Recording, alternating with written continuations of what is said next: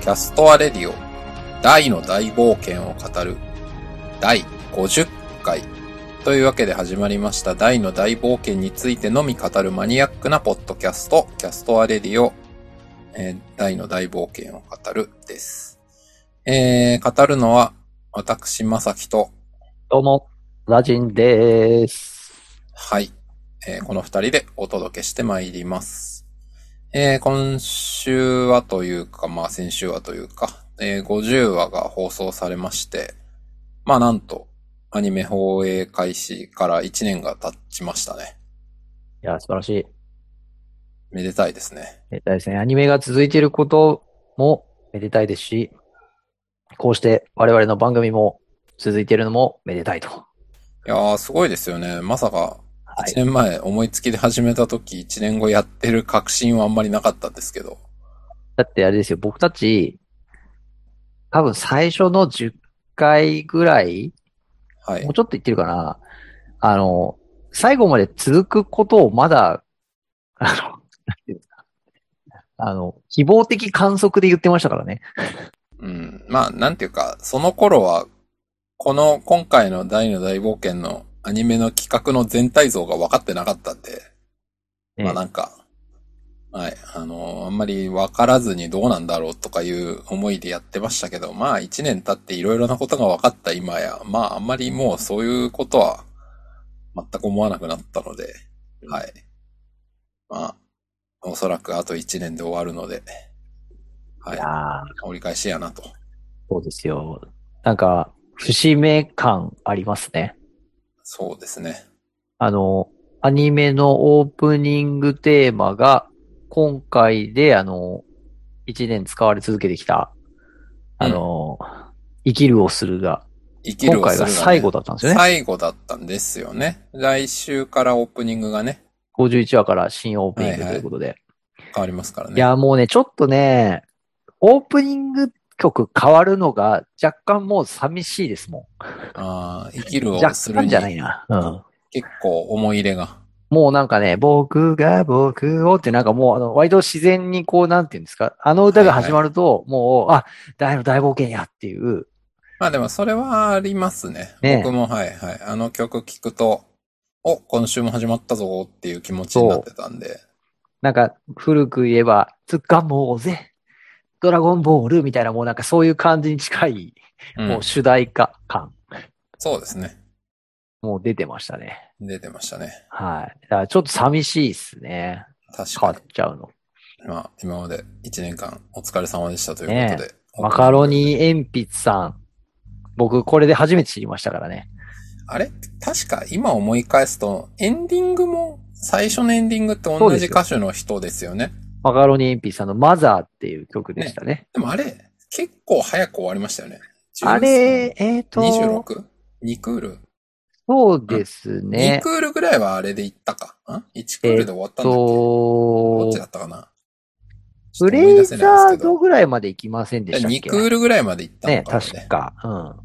で、そこからスパッと今のやつそう、に変わって、 1020さんの、はい。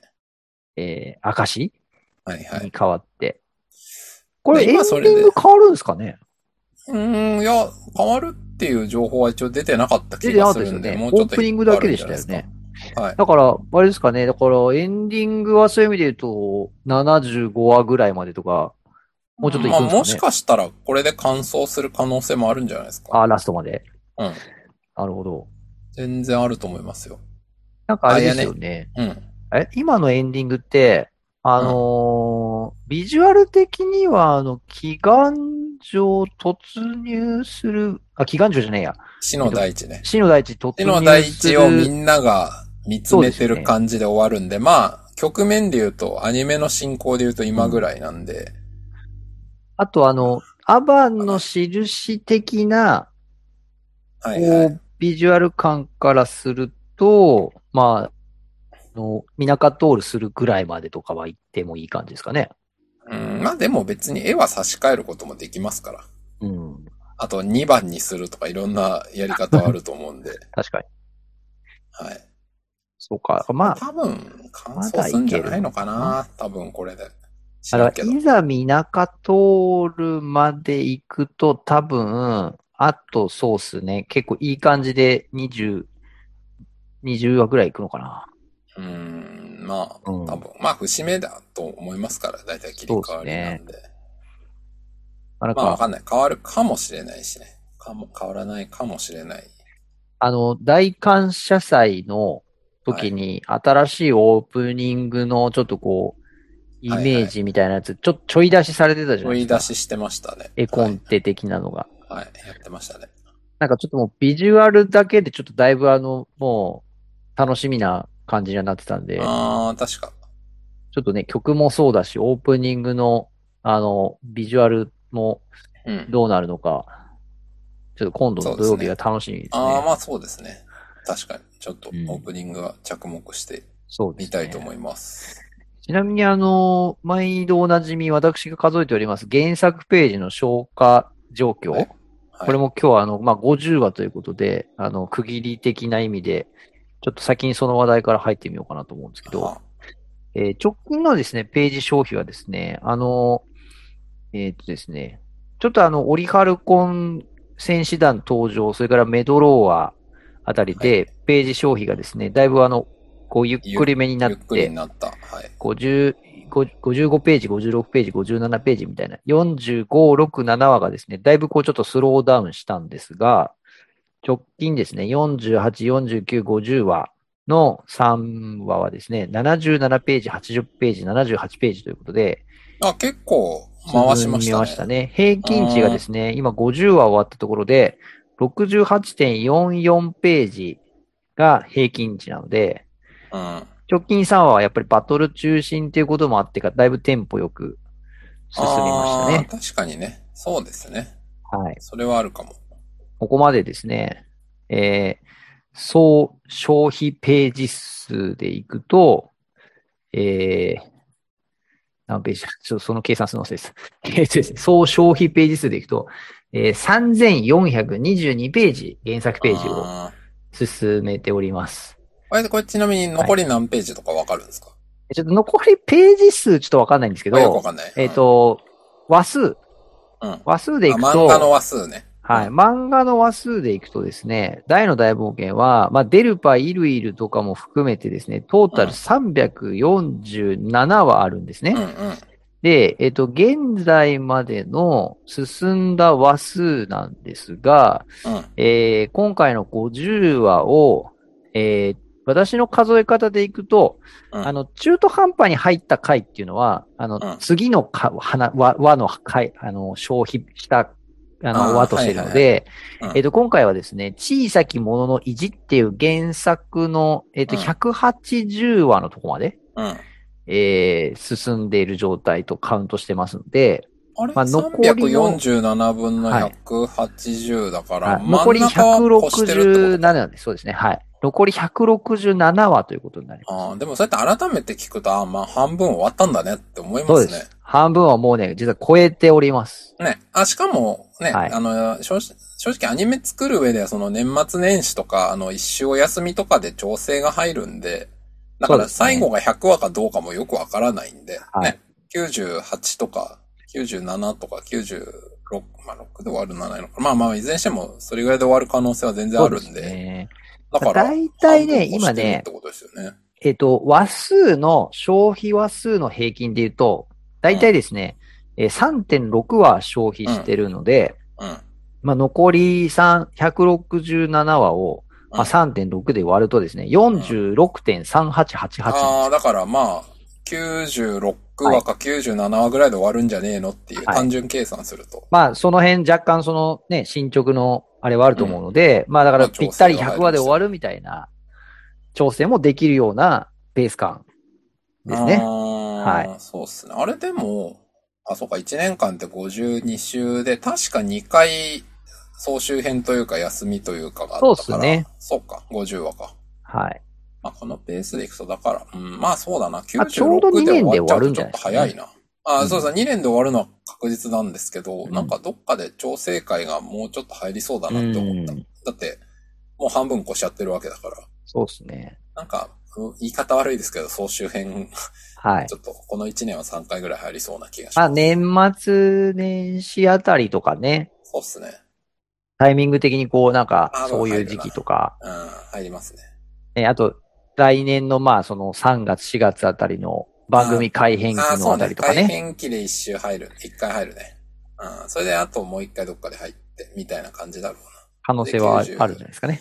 うな。7ぐらいで終わりそうだな、なんか。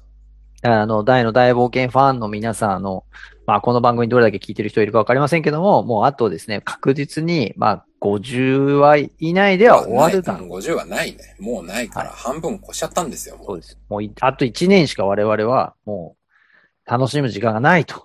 あまあ、アニメとしてはね、あの、そうです。それこそね、話題に出しますけど、あの、昨日、あ、これ収録してるのは9月28火曜日ですけど、昨日ね、9月27の夜にあの、魂の絆っていう、あの、スマホゲームのローンチ記念オンライン配信イベントやってましたけど、リンク貼りますけど。まあまあ、だからそういうゲームとかね、あと、あの、 僕がたまに話題に出してどうなったんだろうって思ってるあの、据え置きゲームとかもね、まだエ出ロてないんゲームで、本当話題にならないですよね。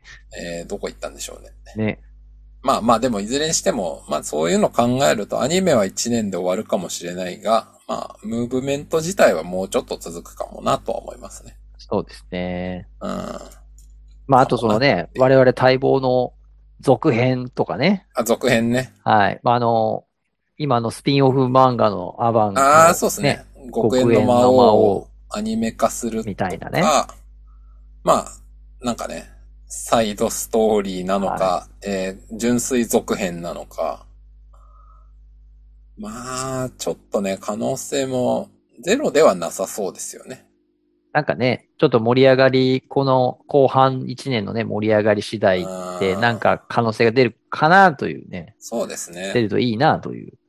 ああちょっと今思ったのは、うーん、これは新作じゃないから微妙なんだけど、ちょっと言い方悪いですけど、総集編劇場版の可能性はちょっとあるなって思います。ああ。時々あるじゃないですか、アニメシリーズ作品で。はいうん、あの、その、あテレビで放送した部分を、まあ、いい感じで繋げた劇場版とか。なるほど。ちょっとね、あの、まあ、嬉しいかって言われると何とも言えないけど、まあまあまあ、それはあるかもなって今、話しながら思いましたね。うん。あれですね完全新作はちょっと怪しいな。あのー、極縁の魔王を、まあ、やるかどうかちたいですけど、うん。あの、大の大冒険の漫画にも、そうんのアバンの若かりし頃の話が出てるじゃないですか。あるわ。言われてみれば、あの、あのロカとアバンがそうそうそうそうそこうコントやってるみたいなやつ、う。うん。で、あの、極縁の魔王にもそれって出てるじゃないですたか。確かなんか丸々一回そう原作から引っ張ってきた、言い方悪いけど引っ張ってきただけの回ありました。ありましたよ。ね。 え、それありなのってちょっと思いましたけど。まあそれは置いといてまんまやるんやって僕も思ったんですけど、うん、あの場面は、まあ、極縁の魔王をアニメ化するなら、ああえ確かてに、やらなくていいですけど、やらなくていいですね。確かに。うん、極縁の魔王のアニメ化がないなら、今回の途中うんうんで、、入なれんかるスね。ペシャル編として、あ、若かりしアバンみたいなのうんを、ちょっと合間に挟んできてもいいかもしれないですよね。あ、小田人さん、鋭い。それ。それがあるかないかでわかる気がする。ねそれアニメでやったらもう別立てアニメはやらないなって思いますよね。うん。それやんないんだったら、あれなんかまあまあ劇場版か OVA なのか、有料配信のみかはわかりませんけど、なんか別の作りそうですよね。僕若かのりし頃編想像では、ああ、それあ鋭いな。の、やっぱ、大の大冒険と極縁の魔王は、まあ、その作画が違うので、うん。まあ当然ですけど、アニメ化しようと思った時、やっぱり若干そのね、こう、雰囲気変えて、うんアニメ作画するどことにどなっるじゃちないにですか合わせるか問題ってのがありますよね。そうそうそうそうそう。現在のアニメかっこベース稲田先生に合わせるのか、うん。えーっと、極縁の魔王、あ ちょっと、作画家の人誰でしたっけえっ、とね、えー、柴田さんですね。あ柴田柴優田さんね作さんですね。柴田さん絵に合わせるか問題があるんで、そうあでもね、そこはやっぱ極縁の魔王っていうタイトルでアニメをやるなら、やっぱり柴田さんの今手に合のわせる原作をベースに僕はやると思うんまあ、ですよ。尊重するか。尊重しますかそうね。やっぱさすがにそれは、確かにね。うん。っまてこあそとれはそうかはも、しんない。うんやっぱそ、の、今回の大の大冒険2020年版のアニメシリーズの中で番外編的にアバンの話を、若かりしアバンの話をもしやってしまったら、確かにまあちょっと五剣の魔王はしばらく、あ、後になるか。うん。ああ、そうですね。いや、その読みは正しいと思う。うん。で僕の個人的なちょっと予想としては、うん。えー、アバン、まああの、これはちょっとこの番組聞いてる人はネタバレ前提でやってますんで、あの、もう言っちゃいますけど、大丈ア夫です。はバンは復活するじゃないですか。い。でなんとなく、僕、アバン復活するまでは、匂わせしないと思うんですよね。ああ何の、アニメどういうこで見てる人たち向けに、なんかそのなんか、あアバンのことを話題にすることを多分しないと思うんですよ。とあれね。あ、っていうか、そうか。んてかさ、アバンのあの、ロカとの過去の絡みみたいなのって原作のどの辺で出てくるんでしたっけあもうね、全然前に出ててます。もう全然前に出てます。それも、でも、フルスキップってことですよね。今回のアニメ。そう、今、う今そう、スキップしてるんですよ、すでに。そういうことか。そう。で、やっぱね、なる僕、ほどね。この間の大感謝祭の後にも言いましたけど、うん。やっぱね、今、アニメスタッフ、制作人、まあ、関係者全員ですね、やっぱその、アバン蘇るっていうことに対してはね、なんかもうものすごい、こう、触れずにいてるんですよね。これまで。ああ、そうそう。だから、あれって、そう、今それ聞きながら思ったけど、あもちろん原作ほとんど全員読んでる前提だから、ふ本編の中で復活するのは当たり前なんだけど、そうじゃなくて、その、極縁の魔王とかも含めた全体感として、今回の企画の全体感としてどこで出してくるかっていう絡みで多分伏せてるってことですよね。なんじゃねえのっていうねん。んそれはね、確かに今話しててすげえそれは思った。だからそうそうね、だってネタバレ会ですら触れなかったですからね。そう。だからね、や触っれたぱっていいのこう、に。僕の想像としては、そのアバンヒストリー、若かりしアバンヒストリーを、もし今回のスタッフ陣がはいはアいはニメい。として制作するとしたら、そのアバンがうんうんう、んまあ、復活して、えーハドラー助けましたとかっていう、はいはまあ、そのあたりで、まあ、ちょっとこう、スピンオフ的な回を、アバンの若かりし頃みたいなのをあー挟むかどうかみたいな。で、さっき言ったそれを、あ、でも微妙なのは、極縁の魔王が結構しっかりストーリーものとしてもう、10話とか結構な分量になってるじゃないですか。もう、にもうそうそう3巻目とかですそようね。そう。だから、これ、それを思いっきり挟んじゃうみたいなことすると、アニメ、今やってるアニメの全体尺に影響しちゃうから、まずそれはありえないじゃないですか、多分。うんって考えると、やっぱり、その、スピンオフとして、まあ、劇場なのか、どっか別の配信なのか知らんけど、うん。やるのかなっていう、もしかしたらその辺で、そういうリリースは出る可能性ありますよね。うん、あり得るかなというね。あ、でも、またでも微妙なのは、その、今回の大の大冒険のアニメ、何がいいかって原作が二十数年前に終わってるから全体尺をしっかり見て作れるとか、伏線回収しっかり埋め込んで作れるっていう魅力があるっていう話を我々散々してるじゃないですか。うん。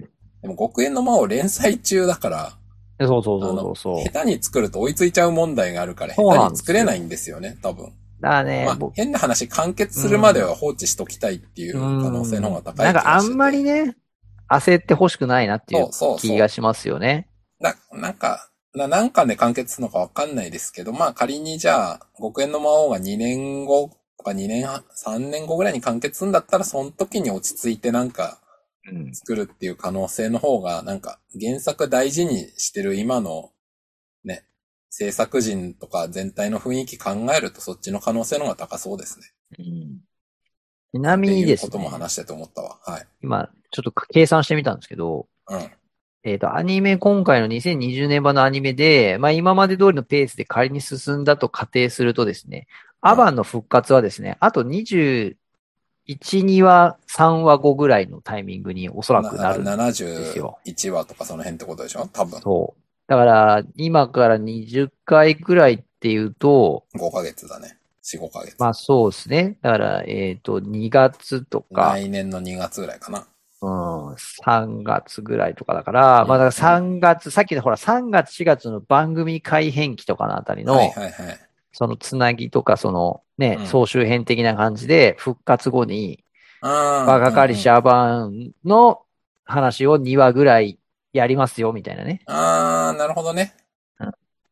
なるほど。だそれはでも。総集編の代わりにさまあ。普通ねはいはいはい。うんまあ代わりにっていうか、それ作る方が大変だと思うけどさ。いや、 まあ総集編より大変だよね。全然、はるかに大変でしょ。し 大か変も大変、ストーリー新しく作んなきゃいけないからさ。まあ、2はいかないかな。1は。 2話かな。うん。うん多分原作ではちょいちょい挟まれてるのって2話分とか3話分とかだったと思うから、まあそれうまいことまとめて、アニメそうね1エピソードって感じかな。まああるとしたらね、うんやるかやらないかわかんないですけど、それも。そうね、そこ、その話がまあどうだろうね、あると。まあ、アバン先生ファンは多いですからね。うん。そういう、こう、ちょっと、サプライズ的なものが、あの、あーをありそうだなね、あって、そこから最後の後半盛り上がるみたいなね。うんうん。最後の半年ね。うんそれで最後ギア上げるぜってなりそうだね。なんか流れはああってもいいかなって、そちれょはっね、と。うん。なんか今話してて、6、7割ぐらいの確率であるかもと思いますね。なんならね、なるちょほっどねと制作サイドの皆さんにね、ちょっとそういう検討をもしされてないようだったら、ちょっとそういうのどういですかやっ ていや、もう全部決まってると思いますけどね。ええご提案をね、はい差し上げたいなと。あーまあでも、うん、そうだな。やっぱ来年の9月で終わんな。とりあえず。多分、全部終わるわ。多分、続編とかないわ。今話してて思ったけど。多分 まあいいんだと思う。それで。いや、いいと思います、僕も。うん。綺麗に終わってもらおう。いや、もう盛大に終わりましょはいはい。う。ということでね、あの、50話というちょっと区切りで、あのはい、いろいろね話をね、いろいろしてみ全ましたけ体ども。感を見たところでね。はい。まあ、今回はのい50話の話に行きますか。ね、50はね、はい。えー、チウさんと仲間たちの、はい、主にエピソードでしたけど。我ら縦横遊撃隊っていう、あ、これって原作のタイトルにはないっすよね、これ、ね。ないで。す。漫画の。はいな。おこれタイトルアニオリっすよね。オリジナルですね。うん。えっ、と、原作だと、えっ、と、小さきものの意地っていうタイトルが、まあ、その、フェンブレンに抗う治癒っていうことはいはいで、はい。タイトルとしては付けられてるんですよね。うん。はい。でも、縦横遊撃隊とかっていうキーワードにはなってないんですよね。なってないですね。まあ、はいだからこれは、はい。アニメスタッフの、ね、中央遊撃隊好きなんだなっていう感じが。うんあれっていうか、中央遊撃隊って名前はもうついてたっけ中央遊撃隊っていう名前は、えっ、と、チウが、あのーえっ、と、言ってるはずです、ね。何話か前でもう言ってるか。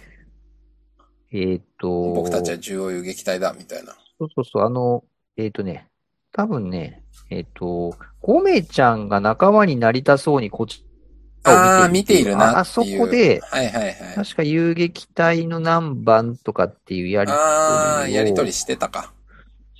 ていたんじゃないかうな。ん、まあ言われてみればしていたような気はするね。確かに。うんはいはい。なるほどね。あちょっと今、そのシまあいーいンでがすパよッと出てこないけどえーいいね。ですいいです。うん別に。はい。そこまで重要ではないんで、はい。いいです。別に。はい。そう。だなかるほどらねアニメオリジナルのタイトルで、まあ今回、まさきさんのダイログでは、まさにはねい、その遊撃隊の話を書いてくれてましたよね。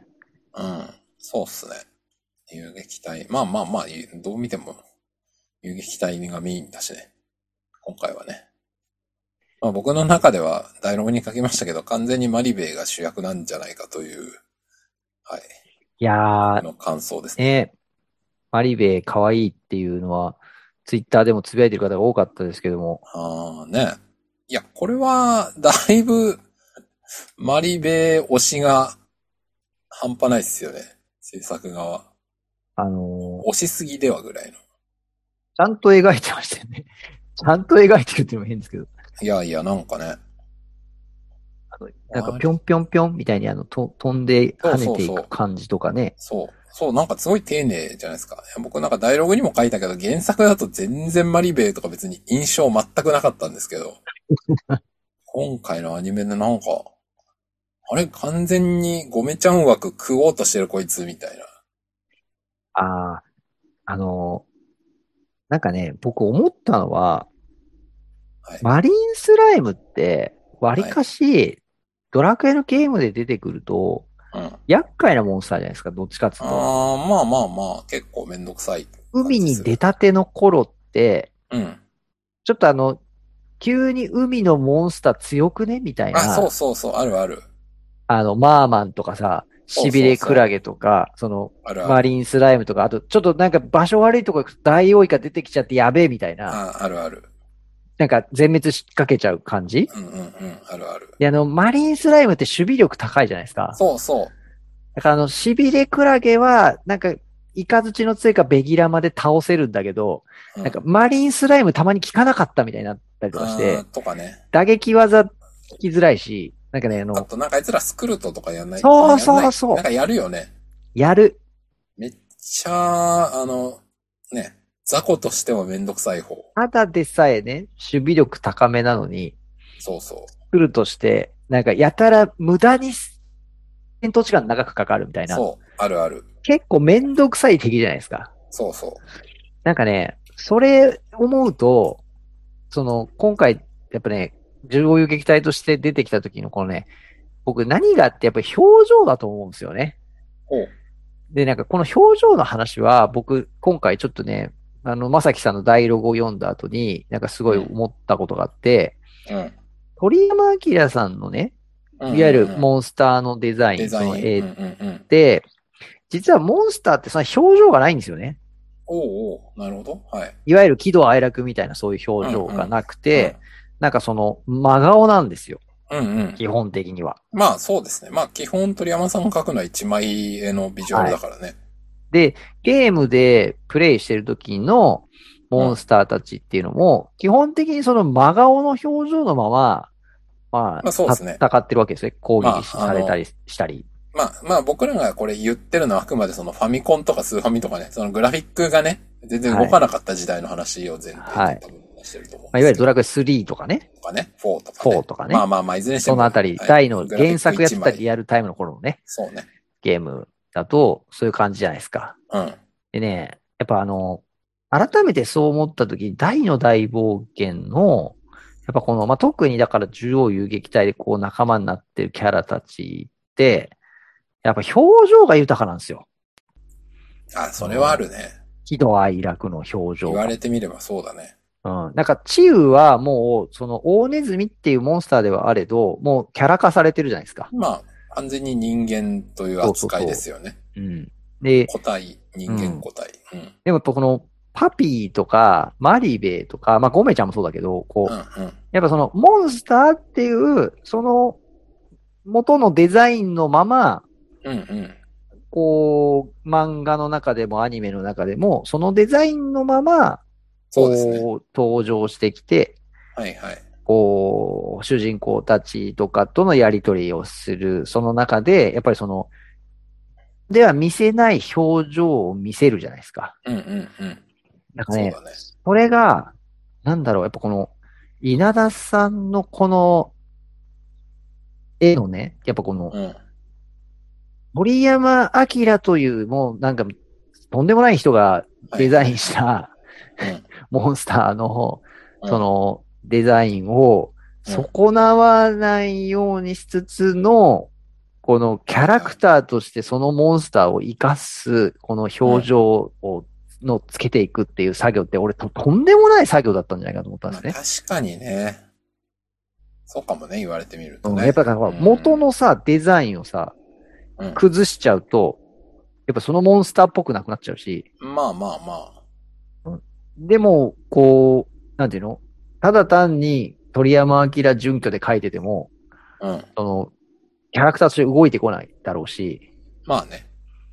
あそれ言うとやっぱこうすごい、こう、すごいなと、その作業って。まず思ったんですよ。で、さらに今回アニメで、このアニメ制作人が、より、こう、それを、なんていうんですかね、魅力的なキャラに、こう、表情変化をつけるっていう作業をしてるっていうのを見て、いややっぱすげえなと。感心しましたね。なるほど。は確かに。ゴメちゃんもさ、今回すごいあの、地位を助けに飛び立つ前に、はい。これあの表情がね、何回かこう、変わったシーンあったんですよね。ああ、ありましたね、なんか。あのー毎度おなじみ、あの、アマゾンプライムの19分30秒あたりですかね。あの、パピーとマリベーも涙してすごいこう、表情がね、確出てくるんですけど、その後ね、ゴメちゃんがね、あの、19分36秒あたりからね、見ていただくと、うんえー、4回か5回ぐらいに表情が変わるんですよ。うんうんうん。徐々に変わるんですよ。はいはい。でね、なだんだんこう、切ってなって最後こうあの光って飛ぶっていうところまでね、はいはいはい。 5段階ぐらいかな、これ。確かに。表情変わるんですよ。チーウが耐えてるのが挟まってゴメちゃんの顔が変わり、結構ゆっくり変わってますね。ゆっくり変わるんです。結構ね、時間取ってんですよ、ここ。そんで、オーラが満ち、怒りを持ち、うん。そして、ロケット発射ドーンみたいなね。そうそうそうそうそう。あのね、そこね、原作でも結構コマを割いてはいるんですよ。で、原作の場合はね、あの、僕を隊長と崇めるんだぞ、みたいな、はいはい。チウとの階層のコマが1コマさらに入ったりとかね、はいはいはい。してるんですよ。原作でもだから5コマぐらい使ってるのかなこれ。1、うんうん2、3、4、5、6コマぐらいかな。だから、割と原作の、まあ、再現してる形ではあるんですけど、でもやっぱね、なんかこのね、表情のね、この変化はね、すごい、こうやっぱアニメで見るといきますね。うん、確かにね。まあ、確かに。それはあるね。で、まさきさんがその、ゴメちゃんのあの、突撃シーンの音楽良かったっていうはいはいはい。書いてくれたんですけど、ここで使われてた音楽、うん何の音楽だったか覚えてますこの音楽を。いや、全然覚えてないですよ。この音楽はですね、実は、あの、大の大冒険の、えっ、と、メインテーマなんですよ、今回の。あ、そう。はい。で、えっ、と、えっ、と、第1話の最初に使われてるんですよ。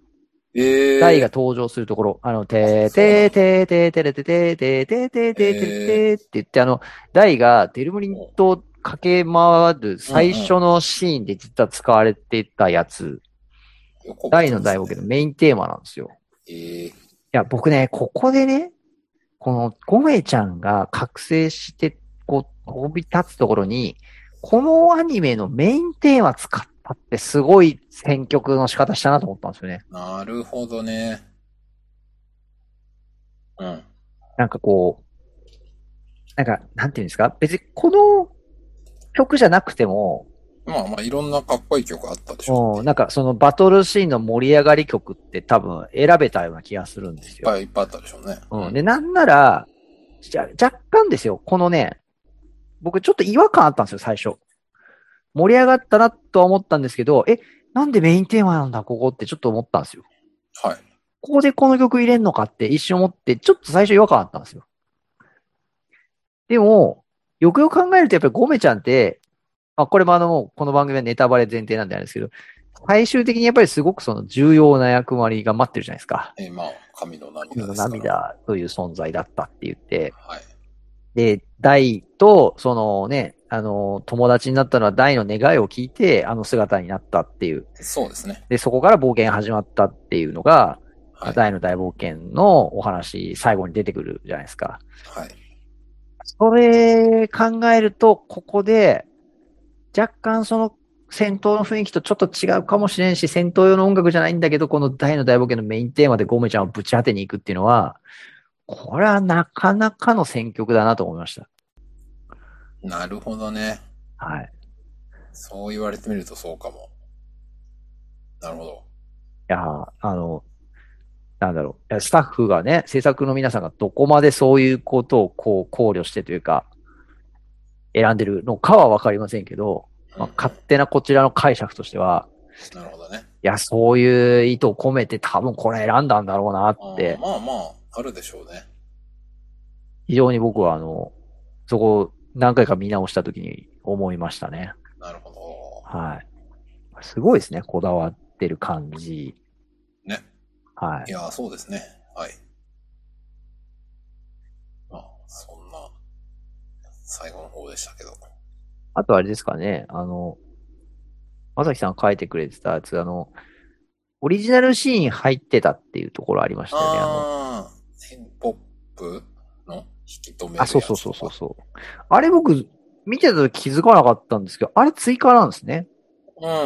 漫画一応読み返したけどなかったでしたね。まあ、近いシーンはあるけど、セリフは足されてたっおー。て感じでしょうかね。なんか、あ、はいみんなの手当てが先だろっていうあ、それ言は葉原で作に言もわあれるてるの。か、原作で。そうそう。そこに、この前と同じだろうが入ったのか。あ、なるほど、なそるうそうほど。なるほど。だからなんか、めっちゃ、台に諭されてる感が出てる感じがありますけど。なんかあの、そういう意味で言うと、ね、あの、戦闘シーン、新駅団との戦闘シーンではだいぶこのポップの成長ぶりを、こう感じさせるような演出が多かったですけど、終わった後にその、舐めやがってって言って、また追いかけに行っちゃいそうになるポップをあえて描いちゃうっていうのを、なんかやっぱこう、うまいですよね。成長の、そうですねその、途上を描いてる感。なんていうか、一直線の成長じゃないよっていう話ですよね。うん。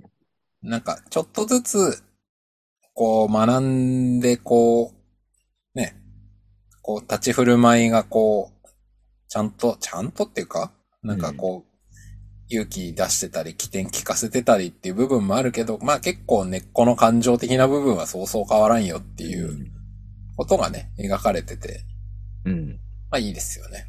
なんか、ね、とかくこう、成長ってもう階段上に、なうんんかステップ上がっていけばもうね、下がることがないというか、もうその、どんどん上がっていくだけのものだっていうふうに捉えがちですけど、現実はその行ったり来たりするっていうか、できる時もあればできない時もありみたいなのが、こうね、か繰り返されていくような感じっていうんですかね。ね。うん。なんかう、んすごい、そういうそういう意味での描き方はうまいですようんうんうね。ん。まあそうですよね。うんで、大がここで、悟すのも、そのなんか大はこの戦いの中で、その、ノバとの、はいはいえはい。先週その話しましたけど、ノバとしのましたね関わりにおいて、すごいこの時点でなんかその、ちょっと成長したっていう自覚を自分でも持ってるじゃないですか。うん、そうですね。だから多分ここで、なんかそういうセリフが言えてる。はいはい、僕はい。に対してまあそれもありますね。うん。でもなんかポップって、そういう意味で言うと、なんか自分の成長ってどこまで自覚してるんだろうな、みたいな。はいはい。メドロワっていうね、究極の呪文は授けてもらいました。うん。で、自分がその新鋭気団戦における切り札になれますはい、はい。っていう、その、なんていう、自、自負というか、うん。そうっすね。で、そういう意味では、彼が、その、とどめを刺すのは自分だから、その自分がどうとどめを刺せるかっていう意味の戦い方とか戦略を立てるっていうのは、なんかもう必然だったから、はいはい。彼がそのね、そういう役回りを自ら買って出て、実際みんなもそれに従ってたっていうのが先週はいはのバトルでしたけど、うん。なんかでもやっぱその、そこの状況から離れた時に、うん。なんかやっぱその、なんだろうな。ちょっとその、まあ緊張から抜けるじゃないですけど、はいはいはい。なんか、うんまあ自分、普段の自分に戻っちゃったみたいな。そうですね。その、はいはい。新しく得た役割みたいなのが外れたら、うん。まあ結構素に戻ってしまうっていううか。ん。だから、あんまり、そねれ、はあるあるですよね。ポップ自身はもしかしたらまだ自分がそういう精神的にとか、こう、成長したっていう自覚をあまり得てないのかもしれないですよね。まあね。うん。なんか、強い呪文は使えるようになったとか、まあ、勇気、な逃げなくはなったとか、そういうのはね、自覚はあるでしょうけど、なんか、うんまだなんかそこまでのせん精神的成長ではない、自覚してないのかな、みたいな。だね。うん。最後のね、まあ、ポップ、ミナカトール直前の、やっぱりあのメルルとのね、シーンに行って初めて多分ポップ自身の成長が、精神的成長が自覚されるみたいな感じなのかなと思うんで。ここはね、楽しみですよね、やっぱね。確かに。ほんとそう考えてよく考えて書いてありますよね、この漫画。原作がね、すごいよね。いや、すごいですね、ほんとね。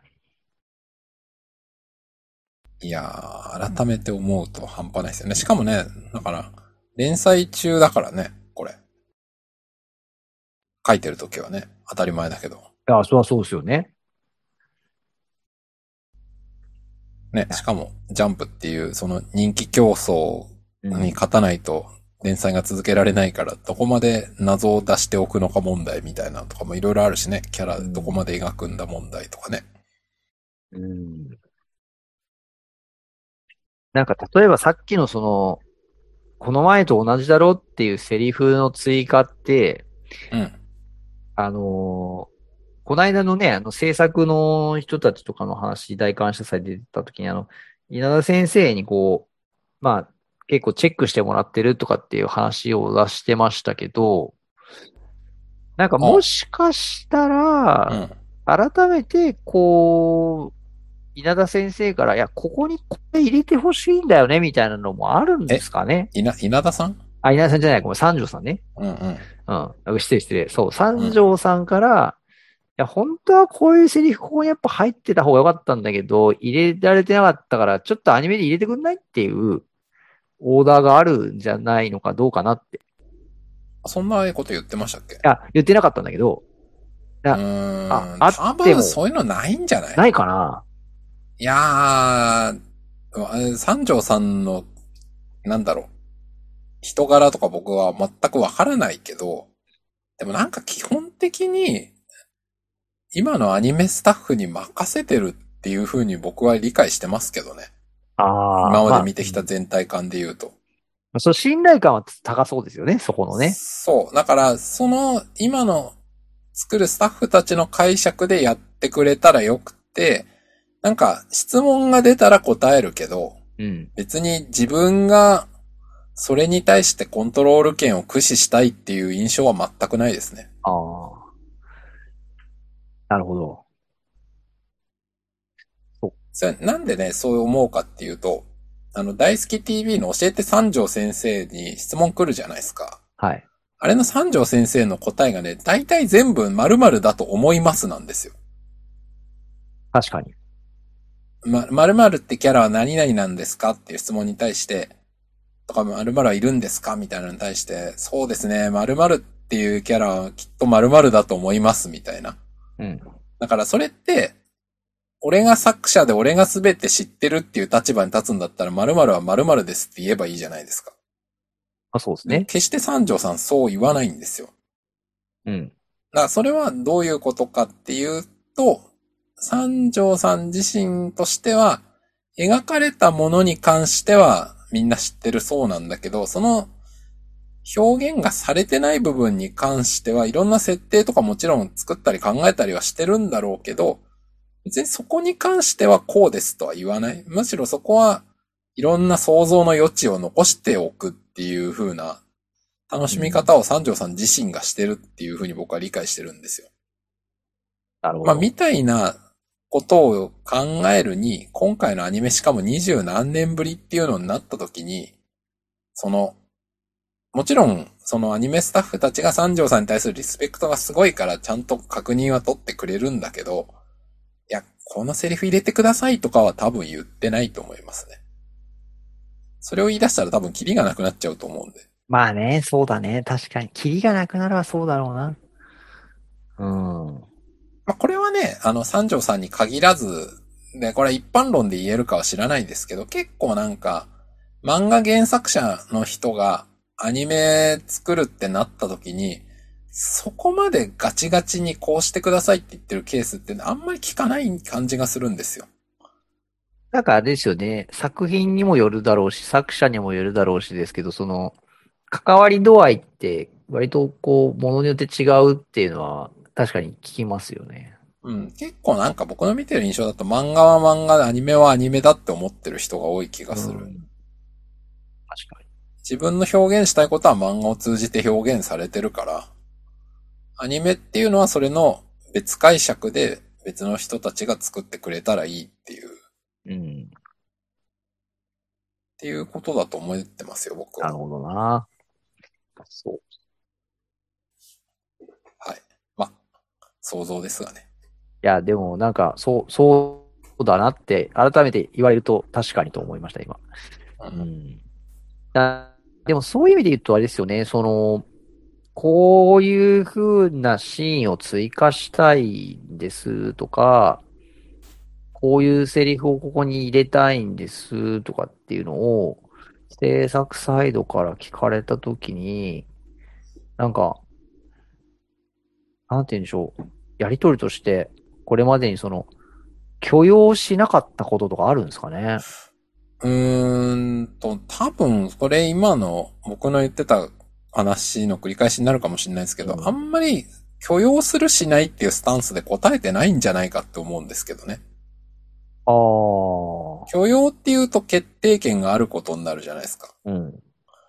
でも、多分、質問されたら答えるけど、こうし、してよろしいでしょうかっていうことに関しては多分、いや、全然好きにやってくださいっていう回答で基本は。というか、そういう関係性がもう多分最初のうちにできてたらもうそういうことは聞かないんじゃないかと思いますけどね。ああ、なるほどね。あ、これわかんないですよ。これも想像ですよ。でもなんかそこで許可を取りに行ってる感じはしないんだよな。もちろんだからすごい尊重はしてるから、あの、アニメとしての脚本とかコンテとかはうん共有されてるとは思うんですけど、うんし、ここ、このキャラの心情を例えば表現するんだったらどういうのがいいでしょうかとか言われたら、あこういうのはいいんじゃないですかねとかは言ってると思うんだけど、うん。これやっていいでしょうかみたいなことの許容権をむしろ手元に持たないようにしてる気がするんだよな。これちょっとあれですね、あのー、え、映画じゃないや、アニメ完結大感謝祭がもし開催されるとしたら、そこでちょっと質問したいですね。うん。まあそこら辺ぐらいにならないと出てこない話でしょうかねらね。もう実際どこまでどう関わっていたんですかみたいなうね。んまあ、だから僕裏の話的にね。予想としては多分ほとんどそんな許容とかいうそういう判断は持ってないと思います。うんなるほど。任せますっていうことだと思います。あと、あれですかね。なんか今回、50話、まさきさんのダイログで取り上げてくれていたのはどこ、あと何がありましたっけえ、アルビナスの話とかあー、あれ、そう、僕気づいてなかったんですよね。あれも追加されてたんですね。うん。原作には全くないですね。あれ、アルビナスの話は、ハドラーとの会話のとこですよね。そう。お前も傷ついてるけど、みたいな。はい真ん中はいはいすり傷はでい。すあみたいな、これ、これか。はいはいはいはい。あ、確かにその会話はないね。うん。うん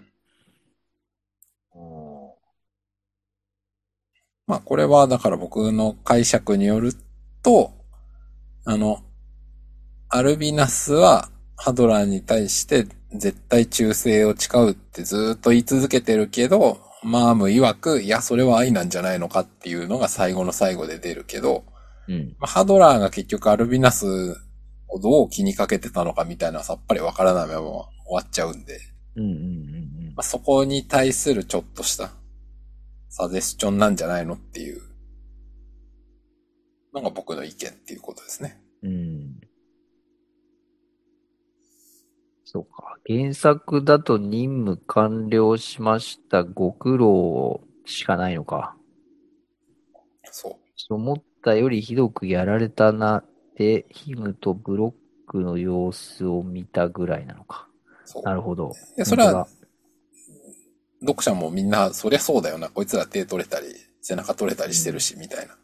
アルビナスは、あの、ヒュンケルの月がかすったぐらいなんですよ。当だうんうんうん。でも、その月のかすり傷をちゃんとハドラーは見つけたっていう表現なわけじゃないですか、これって、うんアニメにおいては。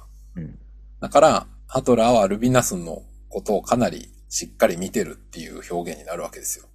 意図としてはね。ちなみに原作で、その次にあのバランとヒュンケルが小競り合ってるところにアルビナス来るじゃないですか。きますね。そこではちゃんと修復されてますね。うんうんうん。アルビナスも。まあ、そうでしょうね。だから原作でも会話はしてないけど、まあ、修復はちゃんとしてるっていう。ああ、まあまあ、そうですね。まあ、あそこに自分の凝ったまま書くのは大変だからな。その一言を、まあアニメで入れたのは、まあ間違い間違いなくそうでしょうね。うん今後への布石でしょうね。かなと。まあ、だからもう、1回か2回ぐらいなんか、このハドラーとアルビナスの関係性のセリフが足されるかもしれないなとなんとなく思っている。まあ、それ以上のことは何もないと思うけどね。うんという。いいや、めっちゃ細かいとこ追加してるな。やー、さすがだと思いますよ。なんだろう、アニメの、その、制作の人たちが、どういうふうにこの原作から、ね、こう、アニメの脚本とか、コンテを作ってるのかっていうのは僕はそんなに詳しく知らないですけど、僕もわかんないっす。いや、なんか、ね、今みたいなセリフ一つとか取って、いや、ここにこれ入れましょうって、当然ですけど、誰かがね、うん。考えて案を作って、そうですね。まあ、その監督とかにね、こうう、ん。出すんでしょうから、多分ね。ああ、あ、いや、自分がもし、その、それをする立場、制作する側の立場だったとしてですよ。はいはい。いやー、なんだろう、好きな漫画原作のね、その原作であればあるほど、うんうん。なんかそこに、セリフを付け足すみたいなことって、うん。なんか、半端なことじゃできないなと思って。ああ、そうだと思いますよ。その、読み込みがね、もそうだし、勇気いりますよね。そうそうそうそう。ね。いや、それこそほら、これだけファンがいて、そうそうる中で、やっぱその、解約って言われちゃったらとかさ、あの、まあちょっとセリフじゃないけど、あのメドローアのやつとかもね、なんまあか、ね、結構言われてえる。ー原作の方が良かったみたいな、こういうやつが必ず出てくるから、やっぱ何をやってもリスクになるわけじゃないですか。うん変えると。できるだけ原作準拠でやってた方が安牌ではあるじゃなそいうですか。、安牌なんですよ。絶対安牌なんだけど、そこをちゃんと、でもやっぱね、そこも一歩踏み込むのが僕はクリエイターの矜持なんだと思うんですよね。だからそこはね、原作ファンであればあるほどそこはうん。うん。評価しなきゃダメでしょって思いますけどね。そう。なんか、いや、今のを聞いて思ったのが、だからその、改変するってなったところで、例えばですけど、その、やっぱり、その、話数とか、その、尺の調整で、うんうんうん。やっぱ削りましょうみたいな話と、そうね。うん、その、今回みたいにその、まあ、逆にその、まあ、引き伸ばしましょうみたいな話も当然あそうるだろですねし。両方ありますね。うん。でもその、そうじゃなくて、ここに、このセリフを入れた方が、うん。こう、前後の文脈考えたときに、その、つながりますよね、とか、とかね。あとそのキャラクターの内面を描く上で、そまあ意味ありますよねっていう。う。うん。なんか、ね、後に、い生きて、まあだからそれこそね、ずっと言ってるけどけん、完結してるからこそ、そうです先ね。の展開が見えてるからこそ、ここに入れた方がいいですよねっていうのが言えるっていう前提ではあるんだけど、でもうん、そうだとしてもですよ。うん。ああ、俺できるかな、それ。いやー、難しいなって思いますよ。僕は自信ないな。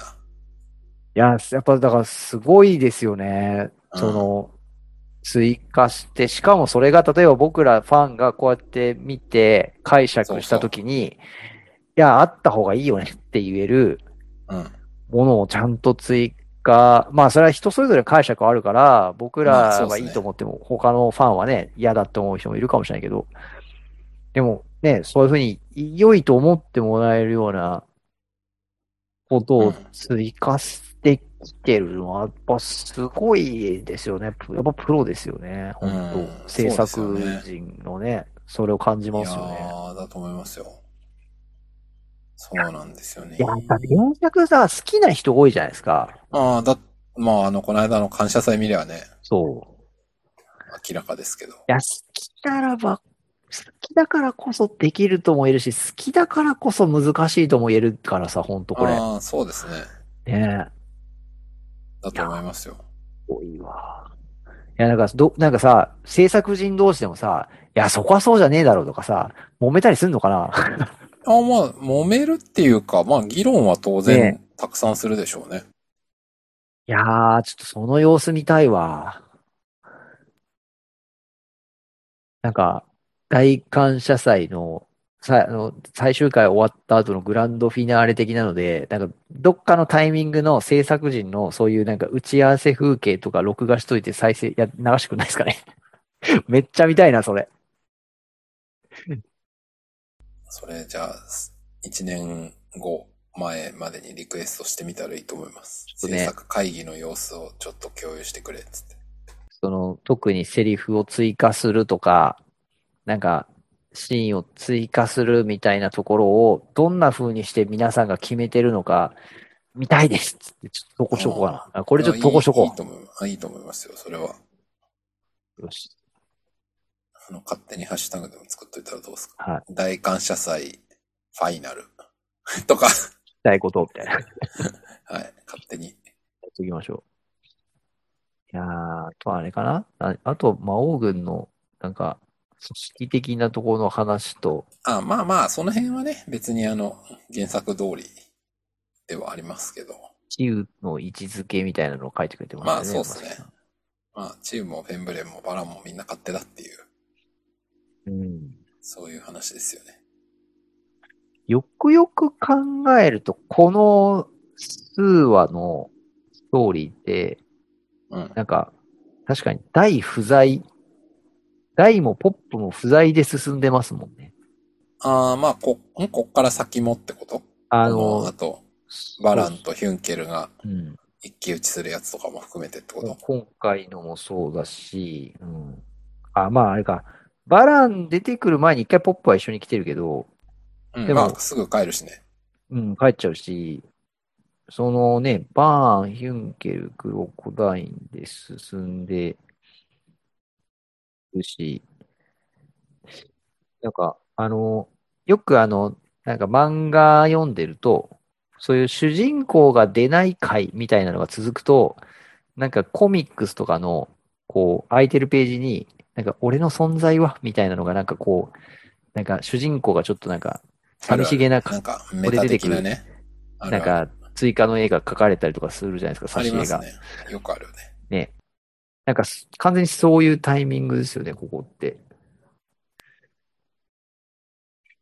そうね。だいぶ長いもんなまあ。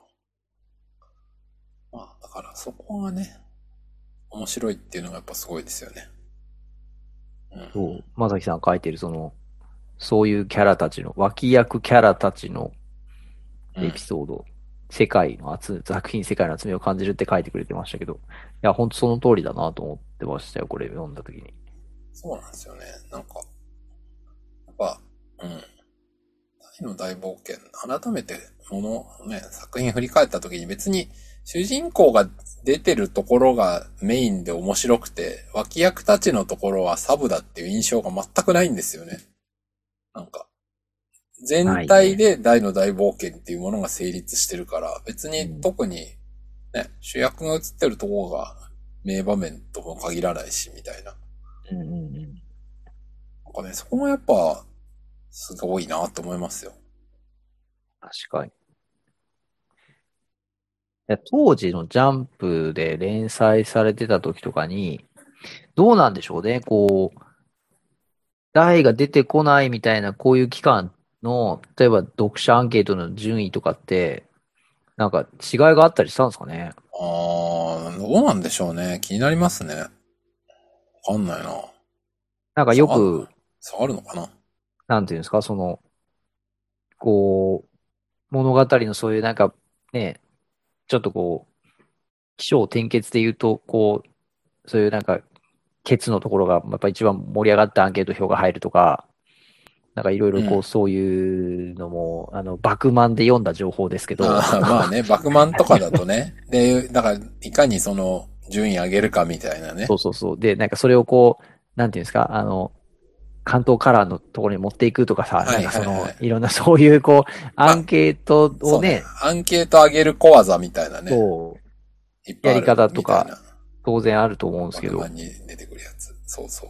大の大冒険のそういうなんか当時のこういう話の進んでいく流れの中でのアンケート順位ってなんかどういう風に動いてたのかちょっと気になりませんうん、言われてみれば気になりますね。まあもちろんね、相対的なものだっていうのはあるとは思うんだけど、うん。まあでもね。なんか、確か、それなんだっけあの、万堂小林の DVD でちょっと話してましたよね。あ、そうでしたっけうん、話してた。確か一番票が入ったのが、一番順位高かったのがポップがメガンテする回だったかな。でその次が最終回かなんかだったかな。最終回か一個手前か忘れたけど。なんかそんな話だったと思いますよ。ちょっと、忘れたけど。なんか、どっかに載ってるかなまあ、あの、僕は後で、万堂小林でも見返します。あ、ぜひ、ちょっと、なんか、乗ってたら教えてください。はい。じゃあ、万堂小林の話が出たところで、魂の 絆イベントの話も、ちょうどいい流れなんでしておきましょか。う。剣道小林さんと、えー、霜降り明星、せいやさんと、コスプレイヤー、えなこさんと、えっ、と、その、事務所の社長の方。やばい、名前出てこない。よきゅんさんですね。野球さんね。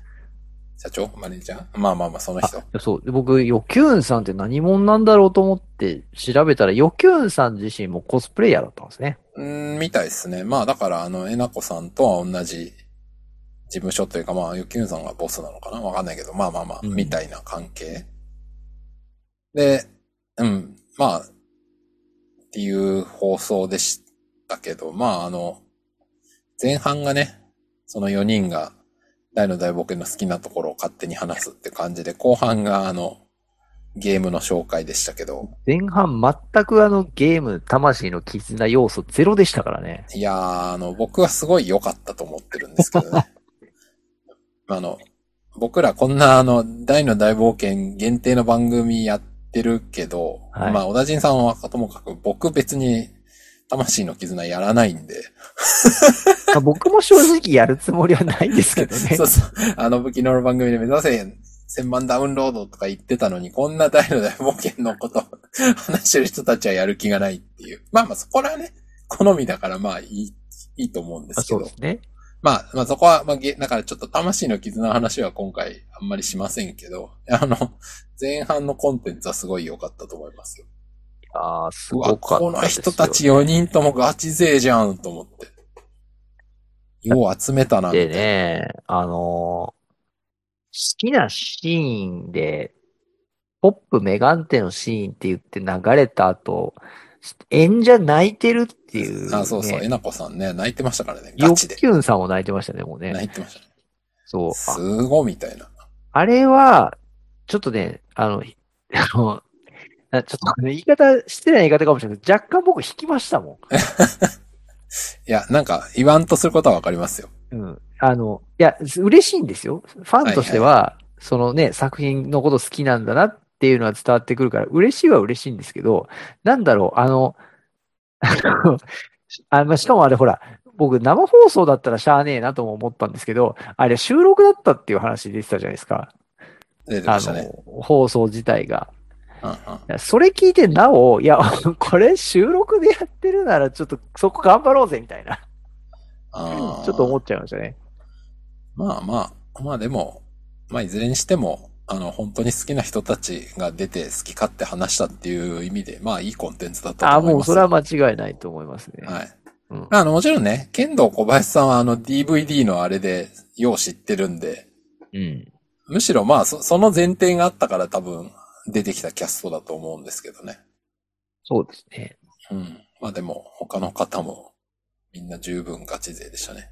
では、あの、えなこさんは、えっ、と、まあ、当然年齢的にもその原作リアルタイムじゃないし、そうっすね。今回の、その、どのタイミングからって言ってたかななんかアニメ化なってとかって言ってから、割となんかそ直近から読み始めてみたいなまあ、この数年っぽい感じでしたよ話ね。でそしたのよ、ね。よきゅんさんから読め読めって、あ、そうだ、言ってた、言ってた、言っしてつこく言われたから、しょうがなく読んだらすげえ面白かったみたいた。な。うん。うんそう。だからなんか若干ツイッターとかで、え、えなこがその、ちょっとにわか的な感じだみたいなコメントをしてる人がいたんですけど、あらあら。そう。いやなんか、いやもうそういうコメントすんなやと思 って。まあ、ね。いいじゃないですか、別に。だってね、ある作品にいつ出会うかなんて半分偶然ですから。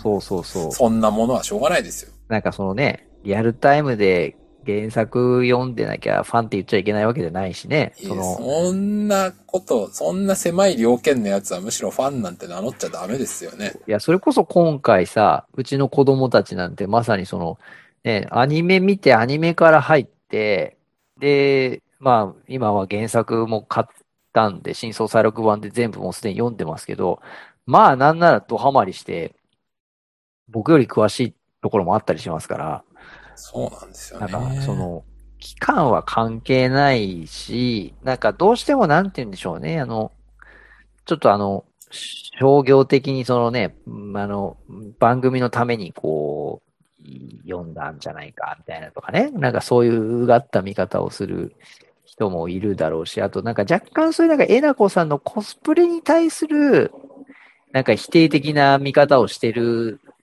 人たちもどうやらいているっぽいから、なんかこう、そうそうそう、なんかその、なんていうの、キャラのことを本当に好きでコスプレしてるかしてないかみたいな、なんかそういう論争がね、もうなんか宗教論みたいな感じだよそうね。、あるらしい 知んでらねえよ、そんなのっていす。う。まあ正直僕コスプレの世界あんま詳しくないですけいや、ど、僕もよくわからないんですけど。あ最近ねいいじゃんじゃ別にあの、ジャンププラスで、そのコスプレのことを話題にして、テーマにしてる、ま、漫画があるんですよ。で僕あれ結構、連載してるんですか、それは。あ連載してます。うん。僕結構その漫画好きで、えー、えあな、のなんていうやつえっとね、ちょっと待ってね。タイトルはですね、えっと、えっと、2.2.5次元の、えー、なんだっけ、2.5次元の誘惑っていうタイト。ルのえーえー漫画、ジャンププラスで毎週土曜日に更新されてて、もう結構ね、話数進んでて、あれ今何話 ?2.5 次元の誘惑。あ、これか、これか。そうあのーなんか、おいわゆるこう、ちょっと可愛い女子が、オタクな可愛い女子が、あのーはいはいはコいスプレして、で、あの、オタクな男子が、その、あなんか、これ、俺、い1話か1巻かは読んだ、読んだ。読みましたジャンププラスかなんかで、この、あ、あの、あれだろっていう、あの、いやいや、これあの、全然否定的な意味で言ってないけど、あの、いい感じで、あの、ちょっとスケベシーンが入ってくる漫そ画うでだす、ろそうっです、てそうです。いう、はい。あの、いわゆる、あの、お色気枠な感じの、あの、や昔、つなんいですけちどご100%とか。そうですそうです感じだろっていそうでうす。まあ、ジちャょンっプのと例えが古いのは許してえほしいいいんいですと思いけます。ど。あの、まあまあ、愛そういうことで桂すよね正和とかさあ、、そうそうそね、こう。う、そあのの系のーで、すよね。そうです。あの、お色気枠な感じのね。あの、あとすごいやっぱり絵絵絵が上手いので、そういうのそうがそう見栄えのする女の子が可愛いっていうね可愛いキャラが出てくるっていう。だからもう92話とかまでやってるんですよ。え、それもすごいじゃないですか。連載してて。すごいなおすげえ人気あるんですよ。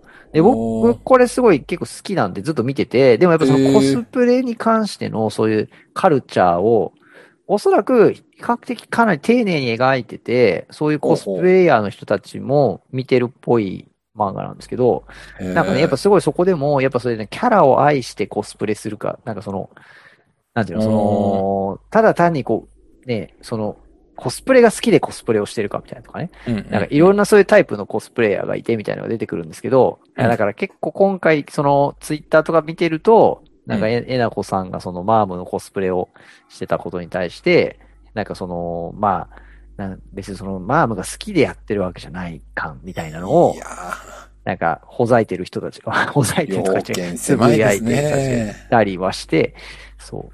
なんか、ちょっとね、そうそういう風に見て楽しむ、楽しめてないんじゃないですいかや、ね。楽しそれめてないですよね。なんかもう、上げ足取る方に必死になっちゃってますよね。そういうのってね。正直僕、今回、あの、マームのコスプレ出てきて、あ、これ、いや、あれ多分衣装とかだから、その、ちゃんと、その、プロが作ってる。いや、てか、ね、作ってもらいましたって言ってたから、っていうまあ、話だと今回用にね、あの、職人が作ったってことだから。だからすげえ、こう、やっぱこうなんていうの、それ、だからその二次元的なものがは三い次はいは元いに出てくるっていうのが、はいはい。やっぱこう、結構シンプルに僕、あ、おーってなって見てたときに、うんねあの、どうせなら、ちょっとあの、豊永さんにポップのコスプレちゃんとしてほしいな みたいな。まあ、豊永さんがしたいと思うかどうかは知らないですけどねい。や、もうね、ちょっと、豊永さんはもう完全にもうリアルポップになってきてますからね、僕の中で。大好きあーなる君ほとどかしてて。はいあはい。ぜひちょっとね、あの、そう、だからあれですよ。大感謝祭の最後はいはの、いその、最終回終わった後の、なんうかん、フィナーレ大感謝祭で、み、みんなあの声優の人たちにちょっとコスプレしてもらって出てきてもらいたいですね。ああ、自分の演じたキャラのってことそうそうそう。ああ、それはちょっと面白いかもね。 なんか前野さんとか特殊メイクで クロコダインのあ あ、なるほもど。う特殊メイクしてくるとかね。ハドラーとかもさ、もうなんか、あの、3時間ぐらいかけて特殊メイク作って、こう、登場してくるみたいな。なるほどこ。れ見たいです ね。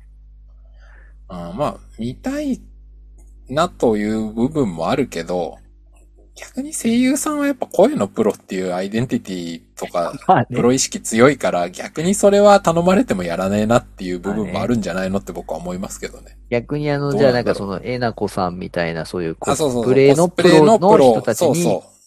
やってもらいまむし。したろいい感じにやって、なんかそのキャラが好きだからこそ、なんかプロって似合う人にやってほしいとかもあるんじゃないですか。ああ、確知からにんけね。ど。確かに。いやちょっとでもそれ見たいな。なんか、勢揃いみたいな。あうん。あまあ、じゃあ、リクエストしてみたらいいんじゃちなょいでっすとか。やっぱ、あれですね、続々とその、大感謝祭フィナーレ会、ファイナルの企画を僕たちがちょっと練って、あの、勝手に、そう。勝手にアイディア投書箱みたいなね。あれ、東映がやってましたよね。はい、だったと思います。ですよね。だからちょっと東映と集英社と、ちょっと両方にこう、ちょっとどんどんアピールしていきますか。うん。ツイッターで、ハッシュタグが勝手に、大感謝祭ファイナルって勝手につけてね、ファイナル企画、企画案とかね。企画案タグを作って。はい。いいと思います。あの、え、僕は止めないんで、ぜひやってくださ い。他人、他人の顔はしてますけど、えいややーってください。ですね。あれですか、今回大好き TV は、話題が、どんな話題があったかというと、大好き TV は見たけど、ちょっと記憶がやや薄い。なんかあのー僕印象的だったのが、あのーヒュンケル役のカジさんが、なんか収録中に、あの、マイクのスタンドがこう、スルスルスあルあ、言ってた、言ってた。ズルズルって落ちちゃってるけど、それを感じさせないプロの技だって言ってた。ね、隣で、こう、一緒に収録してた豊永さんが全然気づかなくて、終わった後に大丈夫だったって言われて、マイクのスタンドがお落ちたことに気がついて、えーってなったみたいな、ああ、言ってましたね。ありましたよそういねう。プロっぽい話がありましたね。そう。いや、あれ聞いて、いや、す、なんていうの、いや、ちょっとその、すげえなって話もそうなんですけど、いや、あの、なんか、収録現場のスタジオのマイクスタンドスルスル落ちるってどういう状況ってちょっと思ったんですよね。ああ、まあ、固定のネジかなんかが、がっちり締まらない、締ま、締め損ねてるケースがあるってことなんじゃないですか。いや、なんか、わからんけど。そこはスタッフ閉めとこうぜ、みたいなね。うん、まあいや、なんか、もちろん、まああの話聞いてる感じでもそんなことは滅多にないけどって話だったんで。まあ、しょうがないんじゃないですか。あ、でもそれをね、その、要はだからその、スタンディングの状態から、うん。しゃが々にみポーズに。中、中腰に、こう、頭の位置を下げてそうですね。喋ってたってことだと思うんで。うんいや、いや、ほら、そ、しかもほら、なんていうんですか、あの、当然ですけど、その、絹ずれとかさ、その、はいはいはい。音ノね。イズが入ってもダメじゃないですか。ダメですね。なんかそれもさせずに、その、低い姿勢に徐々になっていって、最終的にちょっとどのぐらいまでなってたのかわかんないですけど、気づかれない、音としても平気っていう、いや、すごいですね。やっぱプロのね、技。すごいっすね。いやーちょっと、なんかやっぱその声優さんたちの凄さをうん。知る、こんなに知ることになるとは、みたいな。なるとは、よかったですね。なんかあ大好き TV は、あの最後に、今回あの、なんか、T シャツのデザインを考えるみたいなやつをやあってまあしたよね。あー話してましたね。なんか、みんなありがとうっていうやつにしようみたいな。ああれ、あの、なんだろう。あんな、なんかコミックス、真相再録版全部置いて、あはのい全巻の中からうん探し出そうとする、このやり方がすげえなってちょっと思う確 かに。最初思って、ちゃんと方向性決めましょうって豊永さんが言い始めたんですけど、あれ、なんだろう。そこのディレクション何もなく、本当にあれ収録してる時に豊永さん自分で考えてあの場であれ言ったんだだとしたら、豊永さん大したもんだなってうーん、なんかそんな雰囲気に見えましたけどね。見えましたよね。うん。あんまりなんかあの、そういう、こう、なんていうんですか、せうん設定というか、そうそう、段取り脚と本がか脚本詰めてたっていう感じはあんまりしなかった。ないですよね。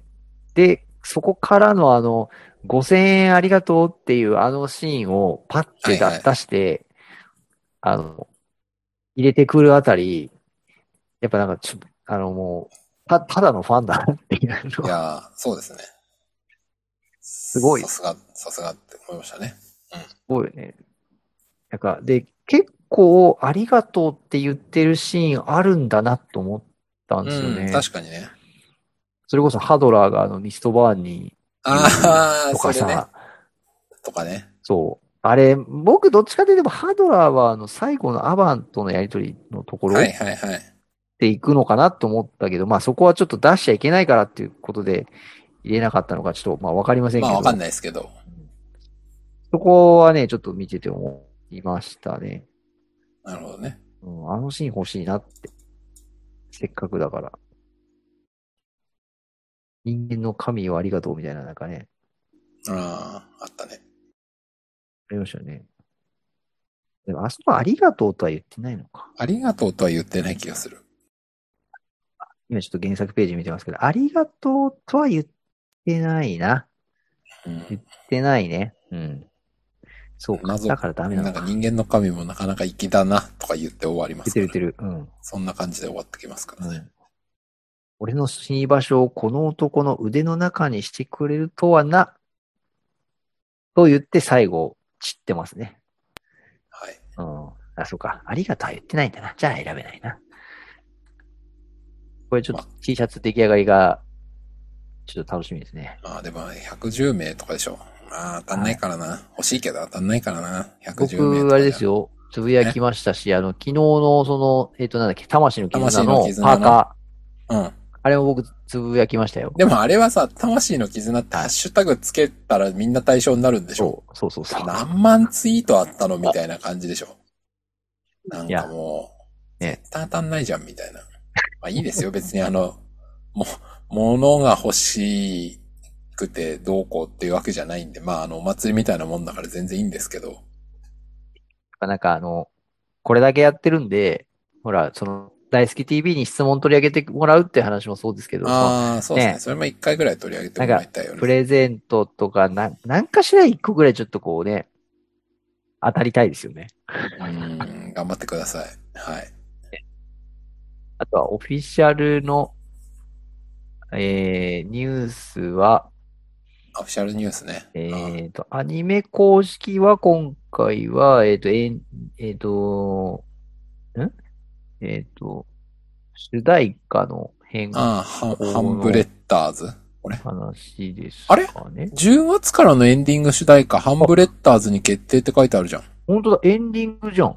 あれさっきまで変わんないですよとか言ってた我々大嘘つきじゃないですか。エンディング変わるやん。証終わっちゃうじゃん。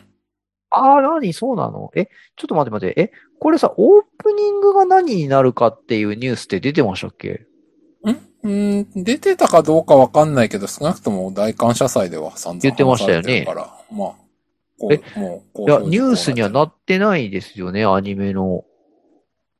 なってない、なってない。何がオープニングがこの曲に変わりますっていうニュース出てないですよ。今、ログ見てますけど。なんで ?9 月12日オープニング主題歌も決定って書いてあるじゃん。え、どれどれどれその ?9 1月個前のニュー12ス日。。これか。